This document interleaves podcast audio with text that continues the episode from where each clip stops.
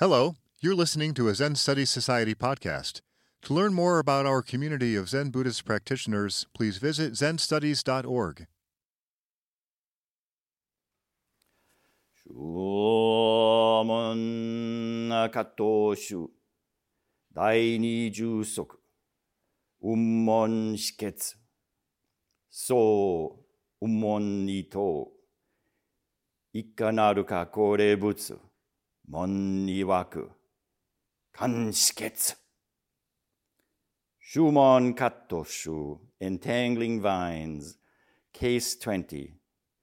Ummon's dry piece of shit. A monk asked Ummon Bunnen, What is Buddha? Ummon answered, A dry piece of shit.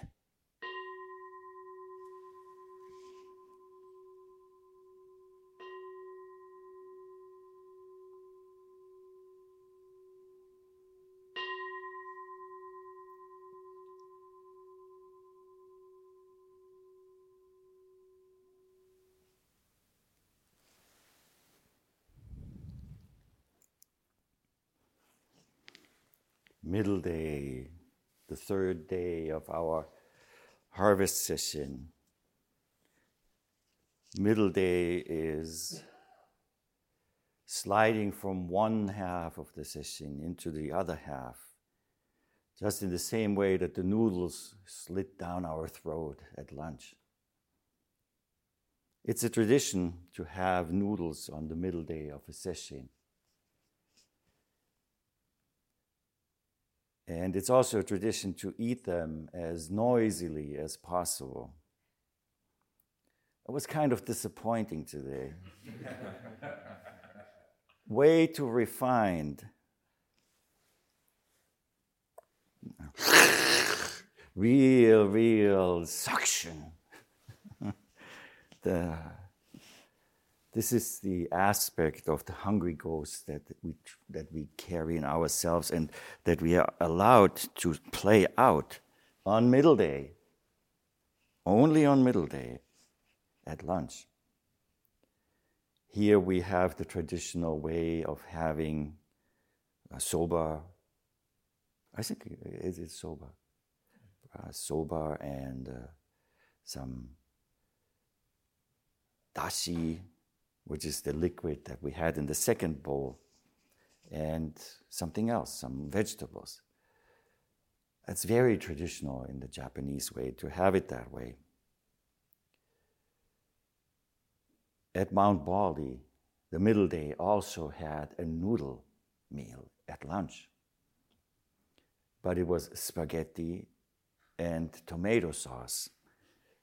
And as one of the condiments, cheese was served that was grated from a very large block of industrial type cheddar cheese. It looked like cheese. Eh, you never know. But it had the same function. Everybody was looking forward to that meal. And if you didn't like the noodles, you certainly liked the tomato sauce. And Tenzos went to different lengths of making that tomato sauce their signature dish we all want to make an impact, but uh, in this practice, we have to be looking carefully what kind of impacts we make. Bringing expectations, for example. We fall into the expectations like a blind person would walk into a hole in front of them. That's what it feels like once you start uh, crawling out of the hole. But damn, I didn't see that thing coming. But it's right there in front of you. And we, we really have all different kinds of motivations that we then use as an explanation for having stepped into that hole. It might be as little as that the color of the dashi that we are serving is not the color that we usually expect oh, there must be something wrong here. There's nothing wrong with that thought. But I know what's wrong. That is a, that is, that's a dangerous thought. So let me fix it. and sometimes we know fixing something creates more things to be fixed later. It's a completely human, expected thing that this practice unearths and allows us to see very clearly. As a Zen monk, traditionally we are being educated in a way that at times it's actually not soup that is served. And relating to the case that we have today, it is shit soup. That's what this practice at times does. You're hungry, and here comes something warm. It's steaming in the pot. And with, with great joy, you pick up your bowl and you put the ladle in. And then comes the moment of realizing, damn it. this is shit soup. what now? What do you do as a Zen monk? You eat it, that's right. And Buddha. but that's not where it stops. Don't forget, there is a second serving. and as a Zen monk, we are obliged to take seconds. Well, of course, don't take it literally. It's just the things that we get served up in this practice, monks or not, at times might appear as this is really the last thing that I want to deal with right now. However, the setup of a session and of this practice is in a way that we have the supports we need to be able to actually say, no, no, no, I'm, I am going to look at this. In the same way that we will eat that type of soup. That willingness of wanting and having the determination with the support of all these wonderful bodhisattvas around us here. To actually step into that, what we would feel unsafe doing if we were by ourselves. I mentioned that to somebody in, in Dokusan, and I've said it many times before. I used to be quite critical of the armed forces. But I started to see people who serve in the armed forces as people working on a koan because we all know in this world we live in, there is a need for something like that. Because at times, even in Buddhism, you have to be the Buddhist warrior who goes and rectifies something that is so far out of whack that it needs some strong statement, some strong interaction. So, this ambiguity of, of serving in the military must be quite something for people because these are human beings who have to go out and they go not out for the pay, that much we know, for some kind of dedication to a cause. In this case, maybe the cause of freedom. So I started to think about what, what would we compare ourselves to as Zen practitioners. I welcome you to the Spiritual Marine Corps. Not, not only that this might feel like boot camp here, but also by the way of what we are training ourselves for. When you go through the Marine boot camp, you're taught something very important. While every sane person who's not in the military, when you hear gunfire, what do you do? You run away. You go the opposite direction as safely and as quickly as you can. If you're in the Marine Corps, you are trained. When you hear gunfire, what do you do? Run you run towards it. That is what you're being trained. In the Zen practice, if you encounter something in your path during sesshin that says, don't go here, don't go here. That is direct, the direction we will be heading in. And we can take the strength of our, our fellow bodhisattvas with us to be able to step into these areas that we much rather would not step into.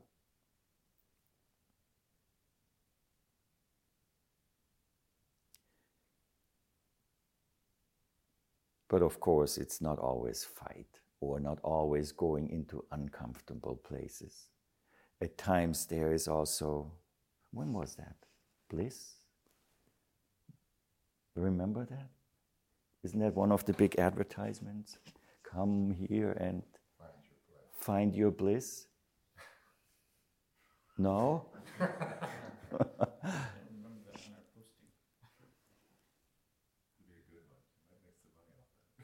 but, you know, the pain is not advertised either.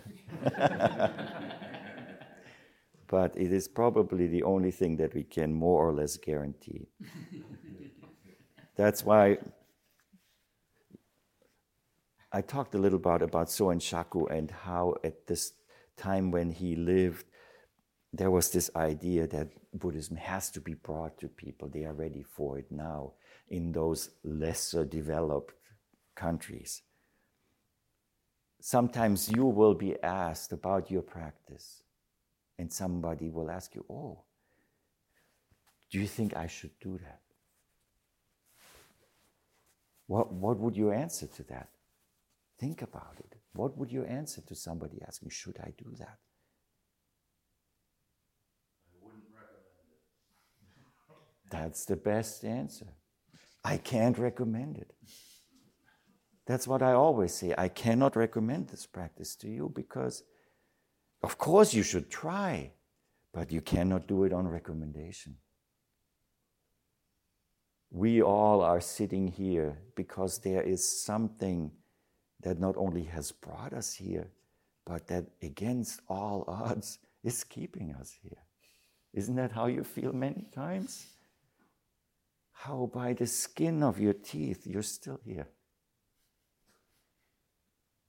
But that is really important to know that all of that is just through your own determination, your effort, and your bodhicitta, your intention to awaken, to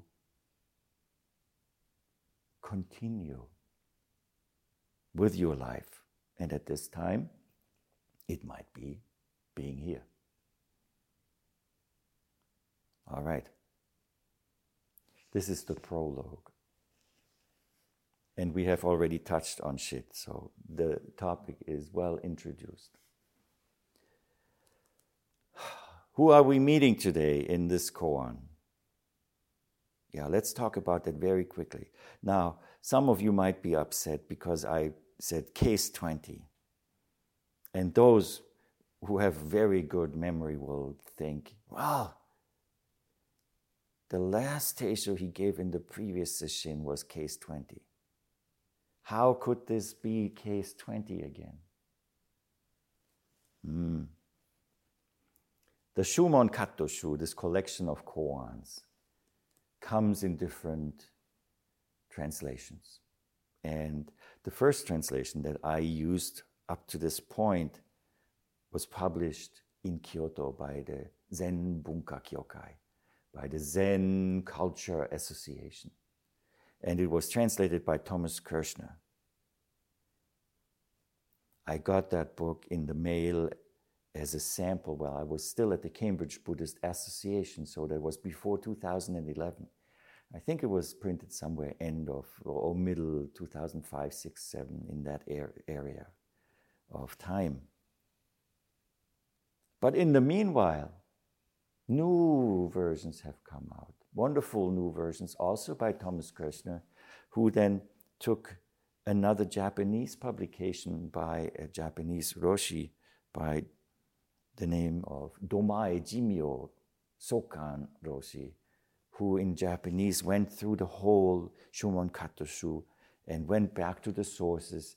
And part of it is that these koans are really not numbered in the Japanese version, in the original. They just have a name. Every case has a name. This one is Umon Shiketsu. Umon's piece of shit. So they now in, in the newer version, koans that are the same as the one before, they are now under the same number. So last session I talked about 19-1 and 19-2, not 19 and 20. So I get to talk about 20 again today. We meet Umon Bunen Zenji. Umon probably does not need a lot of introduction. However, being such an eminent master is never a bad idea to refresh our memory. And part of giving a teisho is to pay and to honor those Zen ancestors, to requite their beneficence as we recited it in the translation of Kozen Taito, Ho On Suru. So, Umon Bunen, he was born around 862 or 864 of the Common Era. It's not clear exactly which year because it was not recorded. What we know for sure is that he died in the year 949. So, this is the late Tang dynasty. In the lineage chart, Umon Bunen is shown as a Dharma heir of Seppo Gison. He was born in a town called Jiaxing, which is a little bit southwest of Shanghai. The family name was Zhang. We know when he died by the fact that at the monastery that he founded and that he led later, there are two uh, memorial plates that talk about his life and that state the year he died and how old he was. You know, in the Asian way of counting the years, when you are born, you're one year old. When you have your celebrate your birthday, then you're two, even though you have just lived for one year. So the age is always one year more than you actually are. So taking that into consideration from 949, we can subtract it and say it's 862, 863, 864 in that area. Do you remember what the really root Chinese teaching at that time was? From a person that lived at the same time that the Buddha lived, that informed the development of the, of the Chinese culture tremendously. What kind of teaching was that? Confucius. Yeah, Confucianism. Confucius, he lived at the same time as, as uh, Shakyamuni Buddha or the historical Buddha. Siddhartha Gautama. So that is the context in which Buddhism came. You know, do you know anything about Confucianism? A little bit, probably. Has a lot of teachings of how to behave, filial piety, and morality, and all of that, which allowed the Chinese culture to f- flourish tremendously in these thousand years before Buddhism was introduced to China. And here comes Buddhism. The Chinese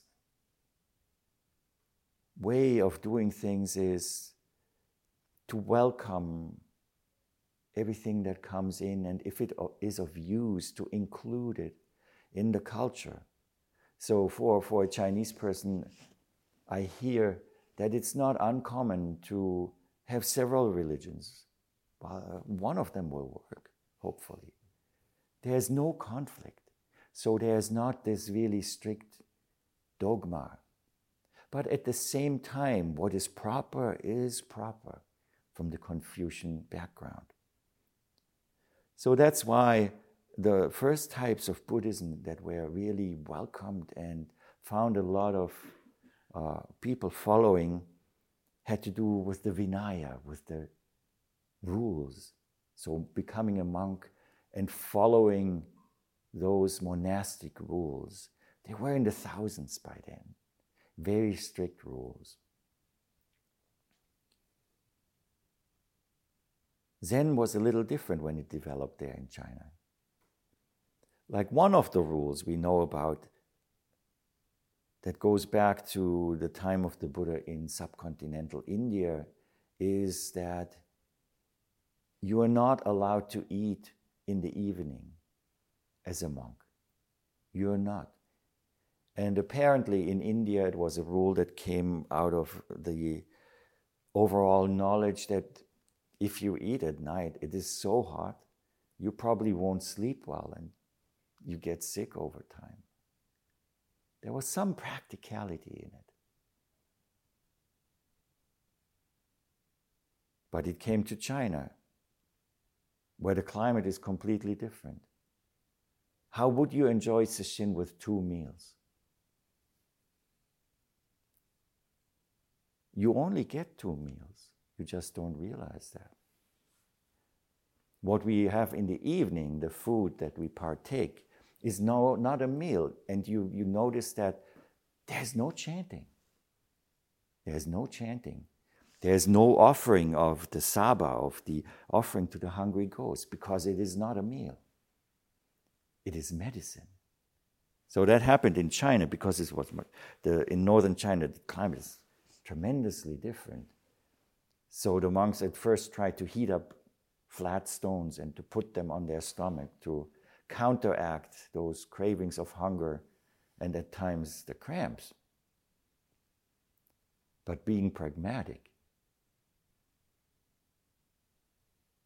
the rule is still the same.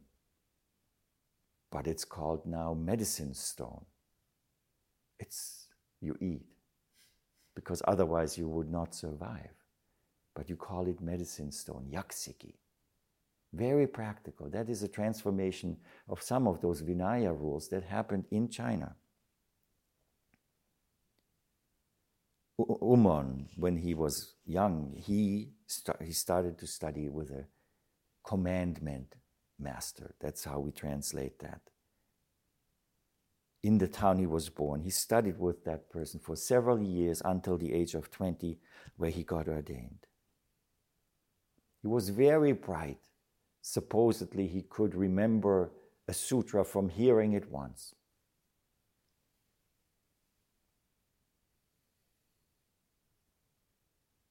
Even though he could retain the sutras and he studied all the Vinaya, it was not satisfying to him.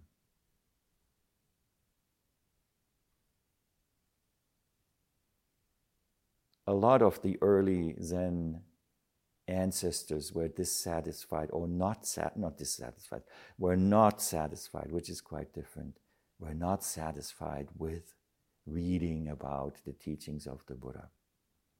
So they set out to hear from those newly appearing teachers of the Zen tradition.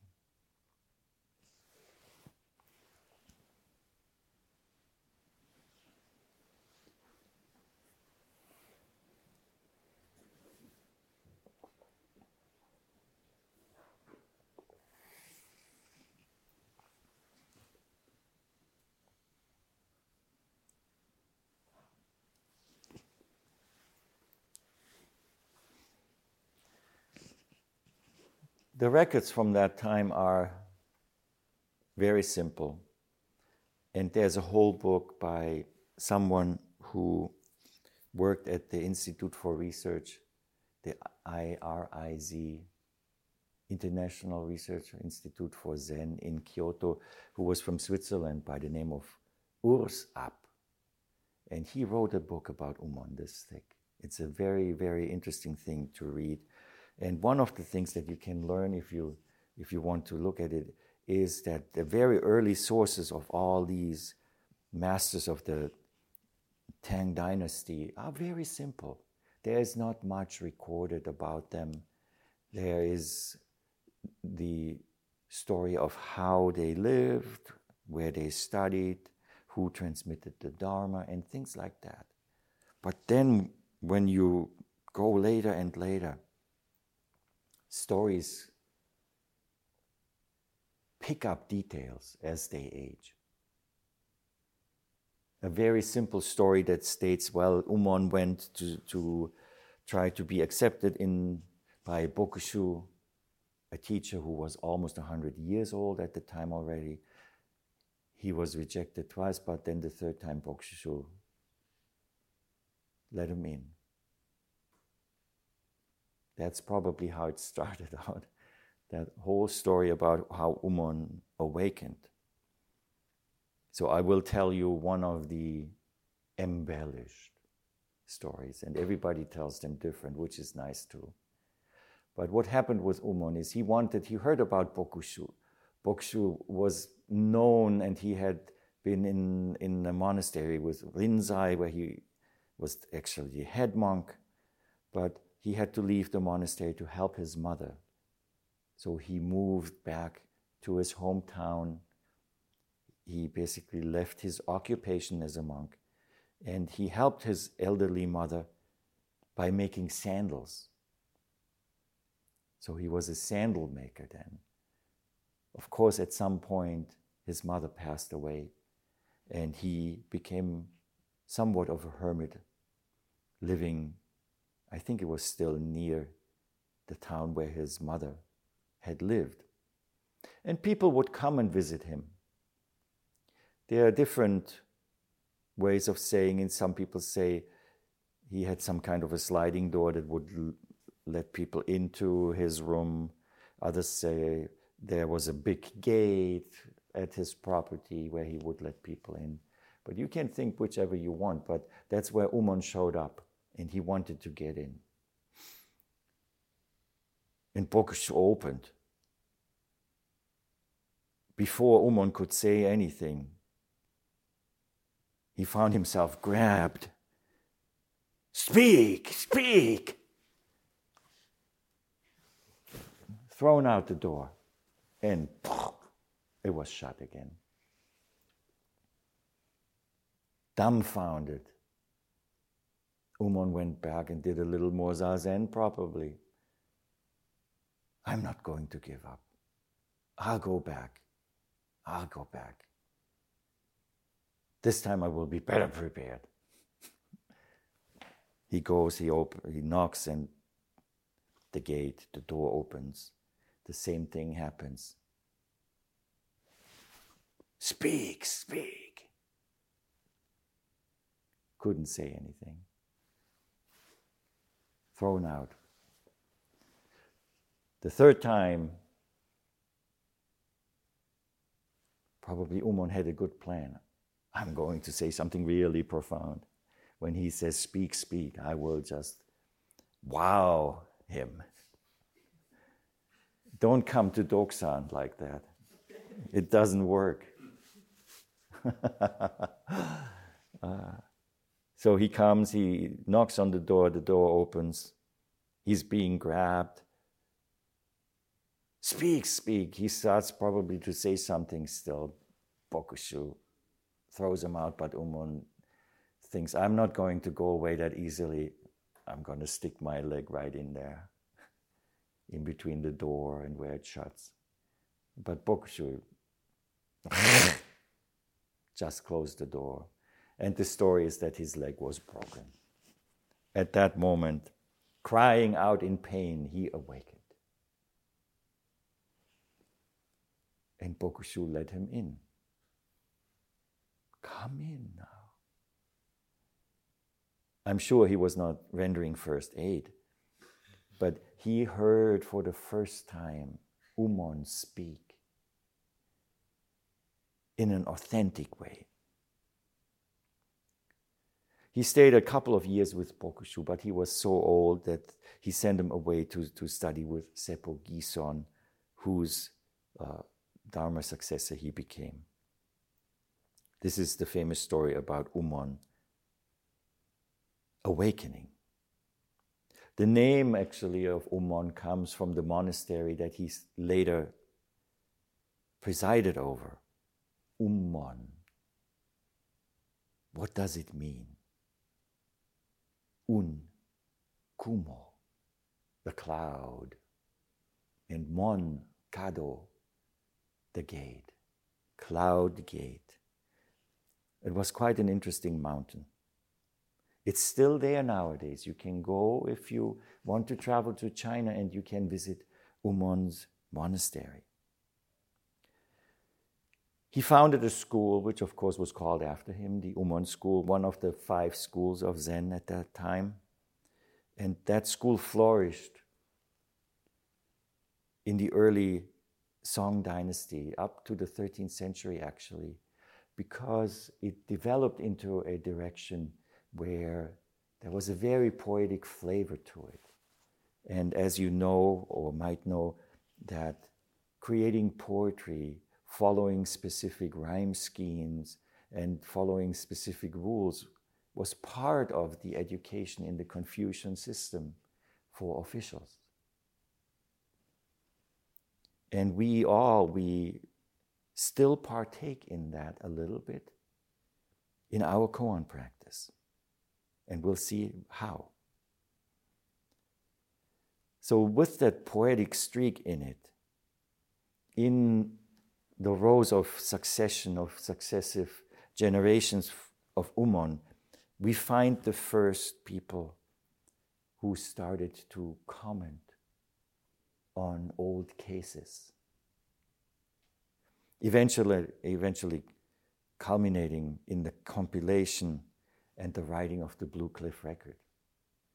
So there is Setcho Juken, who collected those old hundred cases, and it's what's called, I think, uh, odes, ODE, odes to 100 old masters' cases. And later his uh, disciple Engo Kokugon commented on the comments. That's how the Blue Cliff Record came into existence.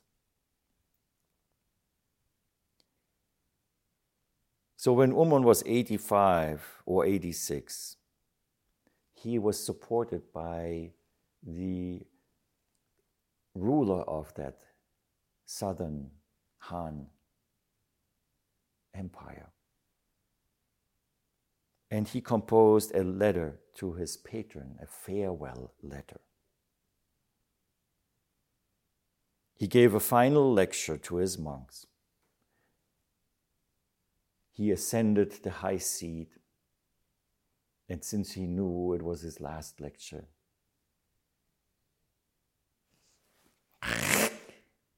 he forced himself into the full lotus posture with his broken leg, delivered his lecture, and finished with the following statement Coming and going is continuous. I must be on my way.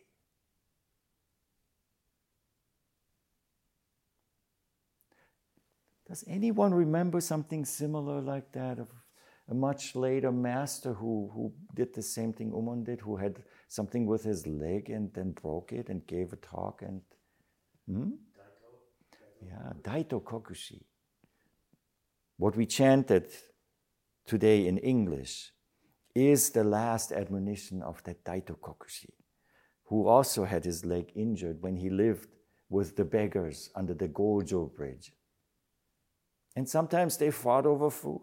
So he got injured. But in his last talk, he yanked that leg into the position. Oh, it's It hurts just thinking about it, right? We don't really need to do that just thinking about it. And then he gave this last admonition. So it's, it's, it's just an expression of the dedication, of doing whatever it takes, whatever it took at that time. So this Umon Bunen, he was really the first one to comment on other masters' sayings, although he did not like his words to be written down. Today, nowadays, it's even worse, you know? Words are not written down, they are recorded and then made available to those who want to waste time listening to them. You don't have a choice, you're a captive audience. But Umon did not want his words to be written down. Because as we know also from the Rinzai Roku, these old masters, they did not want people to use the words of others. Rinzai says something in the Rinzai Roku about people writing it down and then folding that book into three layers of cloth and hiding it so nobody else will see it, and only because they don't have a mouth of their own. Umon said it in a more colorful way, and it's one of my favorite Umon quotes. He said to his monks, he said, You must neither fall for the tricks of others, nor simply accept their direct directives. The instant you see an old monk open his mouth, you tend to stuff those big rocks right into yours. And when you cluster in small groups to discuss his words, you're just like those little green flies on a piece of shit that struggle back to back to gobble it up. What a shame.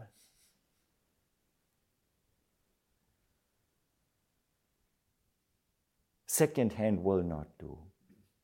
Second word will not do. That's what he is expressing here. Yet, on the other hand, there are some flies who live from eating shit. And that's one type of existence. even to beasts and birds. So that, this is Umon. This koan is a typical Umon koan. His answers sometimes were so short that they only contain a single character. This is a more, how, how shall we say, luxurious koan because it has three characters as the answer. But Umon's answers are always very, very short. Later, Zen masters in the history refer to them sometimes as impenetrable. You can't get through, like a solid metal hammerhead with no hole. How can you swing that hammer without putting something onto it to hold it?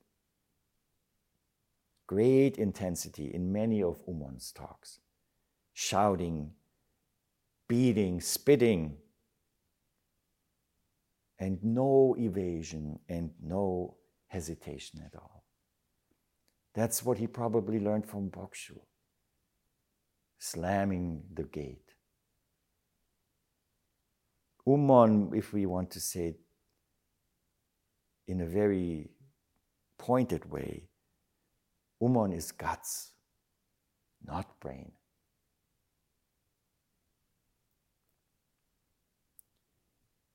He even went so far as to play skits for his students. He said to them, Look, look, I got killed. That's what Umon did. Do you understand? Everything very, very direct. Very, very direct. No explanation. Nothing around it. Just very steep. A very he I'm half naked. he wanted to express it that he is like the mountain on which he erected his monastery, the steep cloud gate. First of all, you can't really see where you're going because when you're in the clouds, there is very little to see. And he wrote a poem about it, about himself. How steep is Umon's mountain? How low the white clouds hang. The mountain stream rushes so swiftly that fish cannot venture to stay. One's coming is well understood from the moment one steps in the door. Why should I speak of the dust on the track that is worn by the wheel?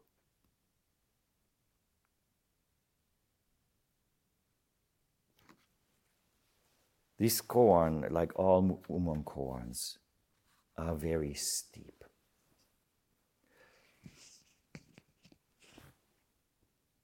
The mountain stream rushes so swiftly that fish cannot venture to stay. Not even fish. What moves so fast that nothing can stay? What is that an expression for? everything is impermanent. Mujo, anicca, impermanence.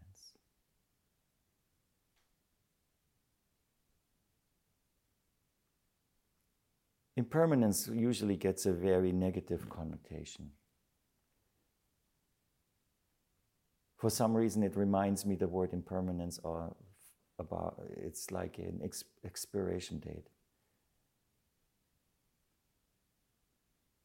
everything will expire. That is the view that we have from the point of view of a, an ego, of a self that doesn't want to expire. I'm caught now. That doesn't want to expire. But it's really important to see that even impermanence is not just one dimension. Impermanence is what allows things to change. You could, it just depends what you focus on. If you focus on the flower blooming and being beautiful from the point of view of a human being, then impermanence for you means, oh, it will wilt. But from the point of the universe, it just means yes, it will wilt. But then it will go in the compost. It will dissolve as what we called a flower before and become what something else will become in the future. This is the teaching of impermanence, which is similar or an equivalent to the teaching of emptiness. We always, or there is this very broad misconception of what emptiness means. Shunyata, ku. It's not voidness. It's not the saying that, well, there is yet another substance that we call emptiness that makes everything up. So it's not something absolute. Shunyata, as a teaching, is a teaching that says that mm, there is no constant selfhood. Nothing has an inherent selfhood or an inherent self even if we human beings tend to believe that we have a self that is what it is and that we hang on to. Svabhava is the term in the original Buddhist language. There is no Svabhava, that's called Shunyata. Emptiness of any selfhood. The example that is often given is the example of a table. We look at something, we call it a table. Or a stand, like the stand where we find the incense burner. That is a completely human centered view because we just think about the convenience of this composite thing that we make into an object for our own purposes. Table is an abstract function that we create out of a reality that is beyond that. We could call it an event. This stand is an event because the wood is probably from different trees. Somebody carved it. But the trees, they grew somewhere. They took the carbon out of the air with the sunlight, converting the CO2, keeping the carbon and emitting the oxygen.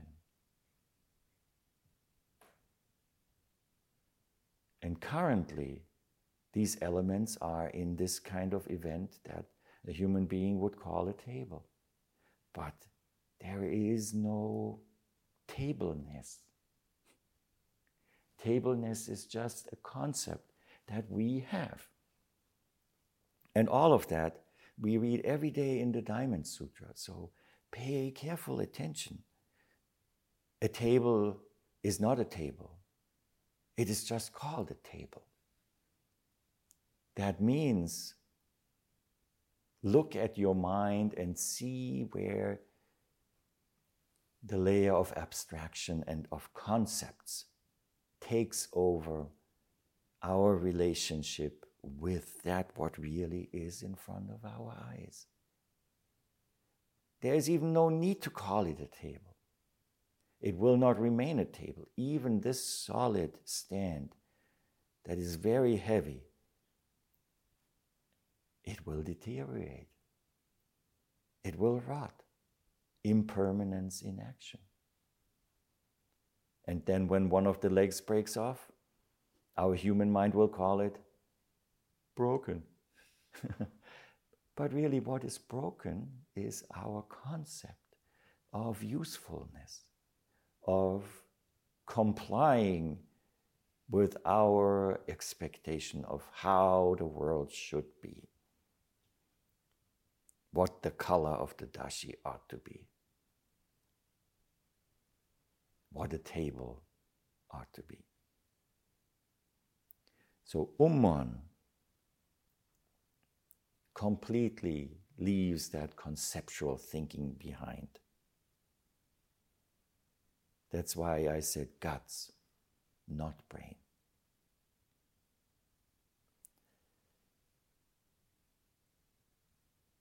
There are so many koans that begin with the sentence, a monk asked, so and so. And it's always important to look at that monk, that person. For all we know, it might have been a woman. A monk asked Umon. There are different ways we can imagine that this monk appeared in various states. First of all, the monk could be asking the questions because he just arrived. There are koans that says, "Oh, master, I just arrived here. Please give me instruction."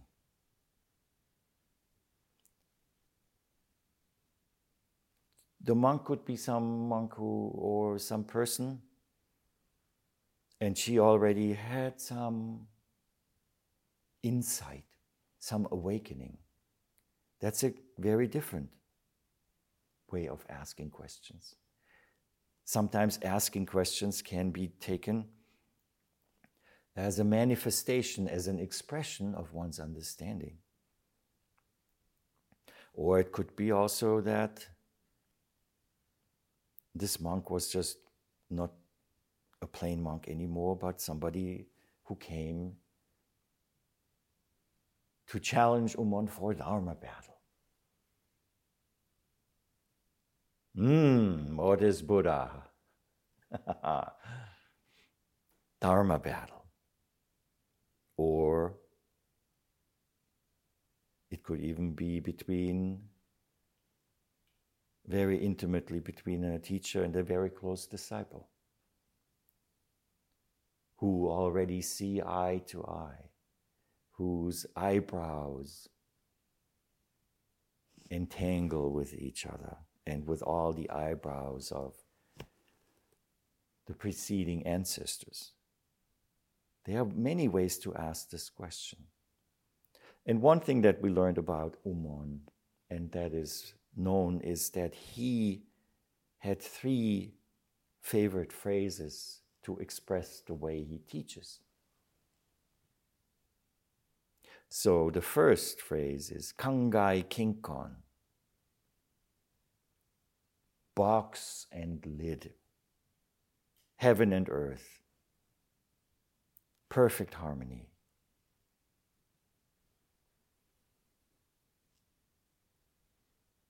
The second one is called Zuiha Chikuro, following the waves and adapting to the currents. Waves and tide, ebb and flow. And the last one is Setsudan Shuru, to cut through all streams. It doesn't say what streams. It's interesting when they're just four character cut through many streams, it says.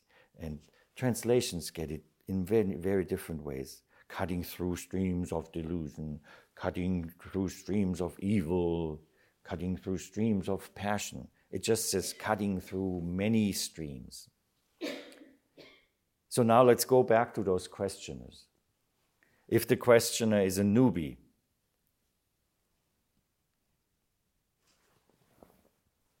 I have a question. What is Buddha?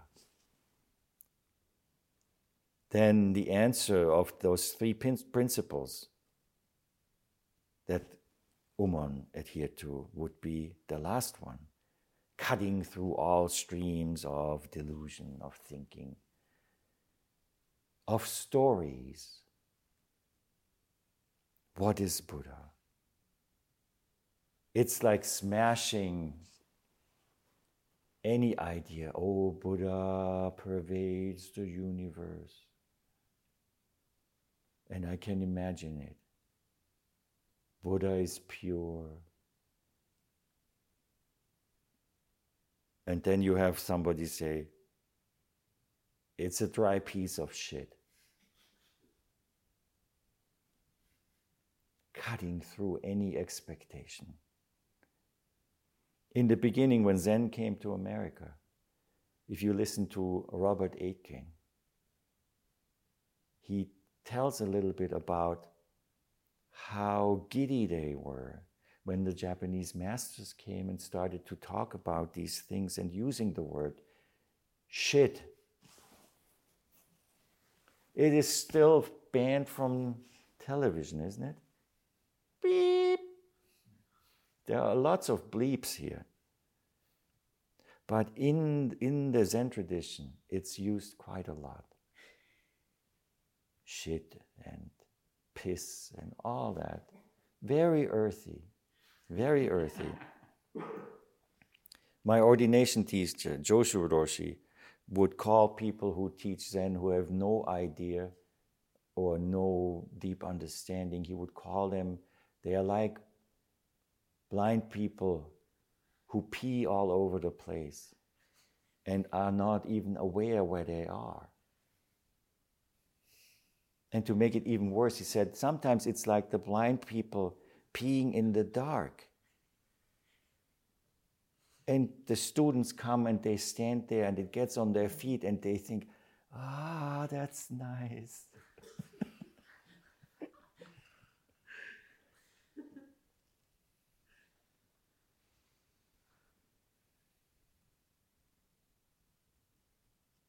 However, when it's seen as an answer, the dry piece of shit, which often is also translated as shit wiping stick. There's a lot of research going on, and a good friend of mine, who I know from high school, who turned out to be a, uh, an expert in Chinese medieval Zen language. He would probably know exactly what it means. But it used to be translated as shit wiping stick. But also now Domai Jimyo Sokan Roshi says, well, sometimes excrements were dried in long, elongated kind of stacks of dried shit that then could be used for fertilization. It might not be human shit, you know. Cow shit will do fine. But it's easier than to dry it and then you can use it. Most of India uses cow dung to make the best tasting chapati in the world. So it could be that the elongated form led to the thinking it is a stick. And then come the descriptions yeah, it's a spatula that you use to in a specific way. Yeah, it's funny, isn't it? On the other hand, if you read Dogen's instructions to his monks, those instructions, for example, they they contain very specific ways how you should wipe yourself. And at that time, it's probably that most of the people who came into the monastery had never heard about basic hygiene. Again, very, very down to earth is probably the best word. Very practical. So, breaking that image of a perfect Buddha, it's a piece of shit.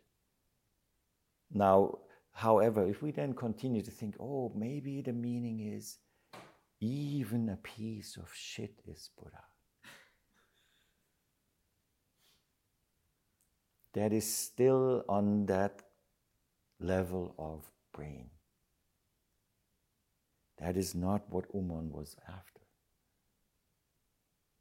I know that everything is Buddha, so even a piece of shit.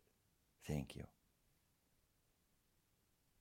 No, it's meant to break that. Break all of that thinking.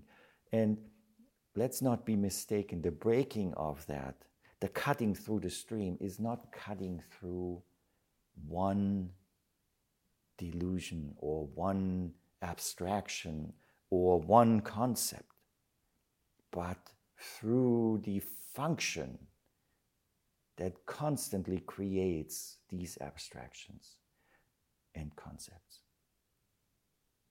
So the individual thing we cut through is not so important. That's why we always talk about cutting the root of it. Now there's a caution. Of course, once we have cut through, it will come back because we need abstraction and concepts in our daily lives. So we don't end up saying the wrong thing.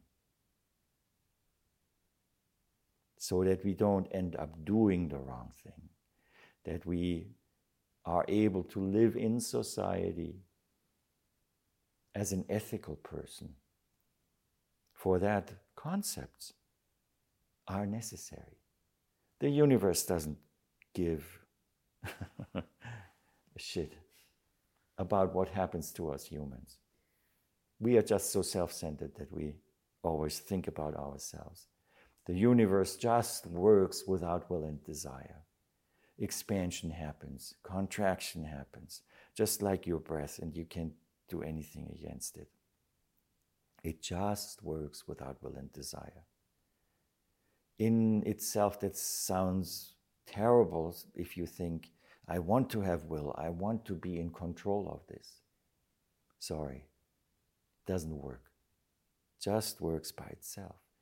But as you And as I can tell you from my way through the practice and doing this for a few weeks now, uh, it is, you start to see the wonderful comfort that lies within the fact that the universe works without will and desire. That's the first time we can say if there's something that the I am self experiences as a hardship. Oh, why is this happening to me? Realizing, no, it's not happening to me.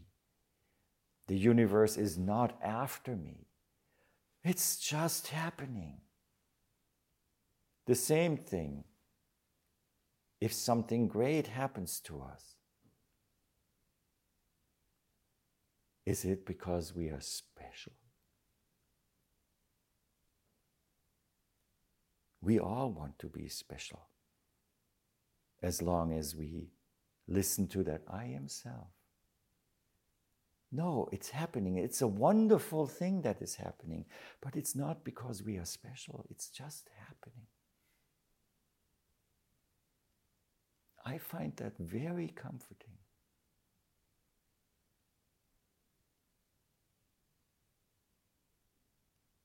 No concepts involved. So the second person coming has some understanding uh, and asks the question what is Buddha as an expression of that state? In our practice, we are always open. We ought to be always open to that what unfolds in front of us, right here and now. I like to put it that we, in a way that at times I started to think about it, it is the dot under the question mark that is in every koan. There's some kind of question, or there's a, some kind of question we have, and all of them end with a question mark. And there's this, this point under this. This complete openness to having the question resolved by being with what unfolds.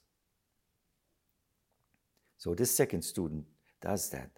Now, in that context, when we think back to the three Umon's favorite phrases, the box and lid, following the waves and cutting through, what would you think is the most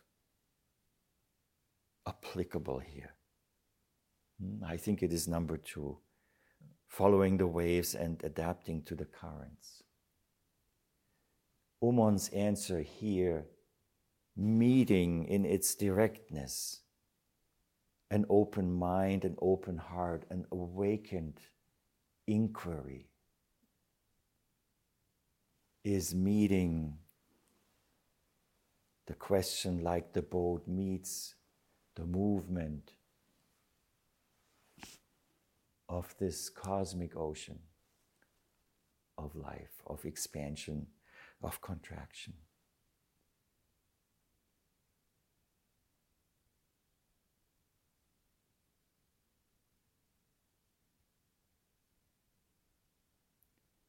And I think there's a quote by Leonard Cohen that says something like, You've got to love the ocean or you'll be seasick every day. so that following the waves and adapting to the currents, waves and tide, ebb and flow, we all study that in our breath. We all see it happening here in the schedule, what we do. At times when we come together to chant, we have this expansive manifestation of ourselves as loud as possible. Kannon hears us. Kannon hears our voices, which we lend to those who have no voice. And then we go into absolute silence within Zazen, following the ebb and tide of what is being presented to us by the Dharma activity that works again without will and desire.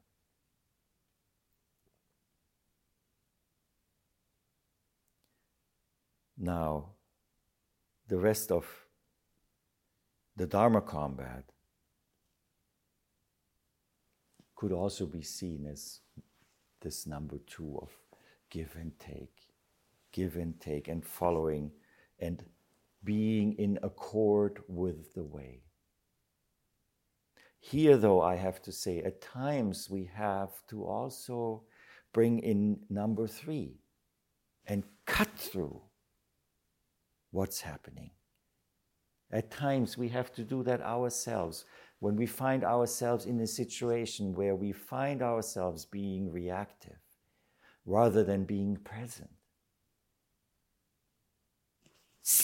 cutting through it by bringing back that questioning mind. What is happening?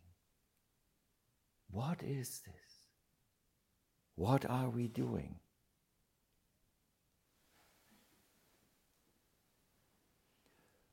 Life is hitting us over the head with suchness, thusness, with how it is all the time. We are just often too dense to just see it. We'll find all kinds of ways to mark it up, put labels on it. Ideally, a label we can't see through that hides it from us. So, this learning how to see is what we do here. And Umon's answers have to be understood with the gut, not the brain. And these three principles are really, really important. Box and lid, heaven and earth, perfect harmony, the oneness, the accord with the way, actually found later its expression in the koan practice, where the capping phrases, where you as a koan student will be sent out to find a capping phrase that fits to that koan like a lid on a box. That goes straight back to Umon. But what it also means in our practice that practice that box and lid, that heaven and earth is that heaven and earth go together so perfectly, such oneness, in the same way that we, as unique individuals, have to learn to accept our own being as such. Incomparable is the best word. We have to become to approach ourselves as incomparable. We should not compare ourselves to others, not to our own images of what we should be like, what we wish to be like, not to the image of, oh, this person is so much more this than I am. It's a failing proposition. There will be always somebody who is more this than you, and there are many who are more or less than you as well. Do not compare, do not size up anything. Don't compare yourself even to your own expectations. That is the Kangai Kenkon. You have the box, you have the lid. Open up to that. The second one, the Zuiha Chikuro, the waves, following the waves, the ebb and tide, is being in accord with the way. Have a self. Manifest no self. Have a self again. There is time for the tide to come in. There is tide for the tide to go out. And both are phases of the Dharma activity of nature. Only our thinking mind thinks of it two dimensional. But it is much more than that. But both is there. We have to embrace both, even in interactions, give and take. At times, be open for questions of that giving and taking, because sometimes it's so much easier to just give something that is more of a dump than a give. The last one, which this leads to, is the Setsudan Shuru. Cut through all streams. All streams.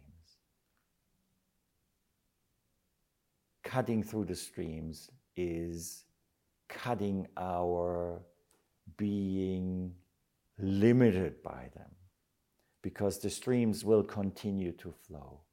You will need to think in your lives. You will need to make decisions. You will need to judge. If you can't the difference walking on a path between a rope lying on the ground and the snake,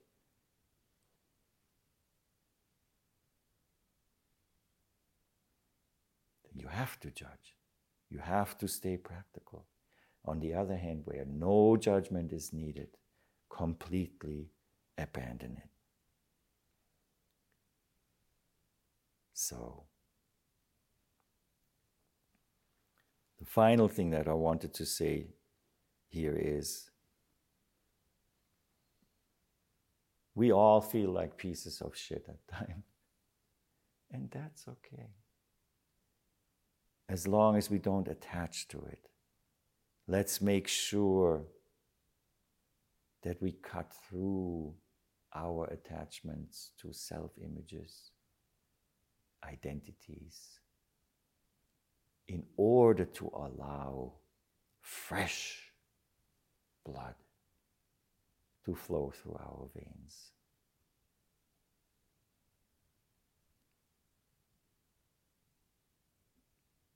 That's how we as individuals develop, and that's how we can requite the beneficence of this teaching by becoming kind human beings who are not attached or captured by kindness as a concept.